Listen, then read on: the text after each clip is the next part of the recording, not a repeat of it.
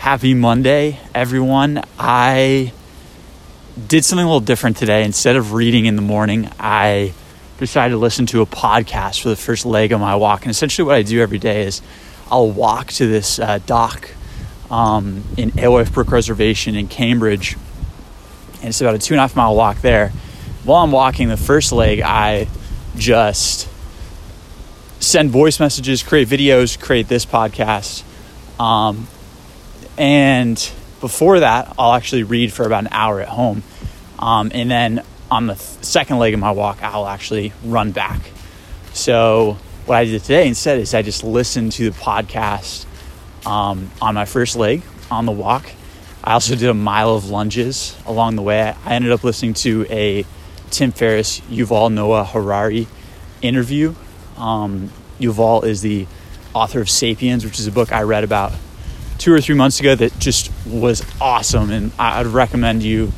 It's basically the entire history of uh, humankind in you know 500 pages, I guess, and the way it expands your perspective, and you realize that we're part of something bigger and much longer longer lasting than just you know our short lives on this planet.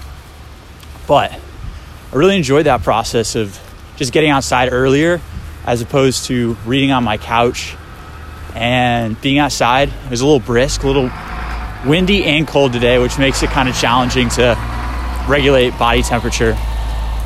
Um, but what I'm realizing is in the winter, uh, yeah, regulating your body temperature is difficult, especially when you're sweating and doing physical exercise. So, first of all, you have to learn how to dress for it. But also, if you're walking, uh, you're not building up as much sweat and heat inside of your clothes and therefore you can be a little bit more comfortable uh, than if you're running and stopping and then running and stopping like you might have to do in the city at stoplights or um, you know based on if you're going under shade or you're going under sun or something like that. So walking definitely is a little bit more comfortable in the winter um, which you know i'll have to adapt my uh, walk and talk routine throughout the winter as things change.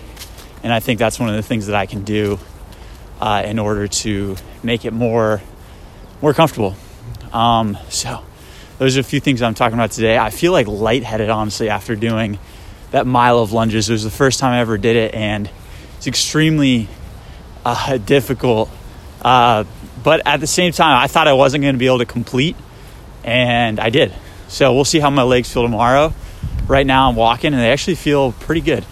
So um, you know, I think I want to recommend to a lot of people if you don't enjoy running, uh, or you just maybe have some issues with your knees or something of that nature, uh, or just working up to to learn to run, to learn to enjoy running, then consider going for a walk and mixing in lunges along the way. Um, it's just a much more difficult exercise, obviously, than walking, um, but it doesn't have the same level of intensity as running, um, and also can definitely add to some muscle mass in your legs. Um, so give that a shot. I'm no exercise scientist, but I know that walking with lunges is a good alternative to running every once in a while, and even runners could benefit from switching it up every once in a while and going for a walk with some lunges. So, um, with that being said, I hope you go for a walk today. Goodbye.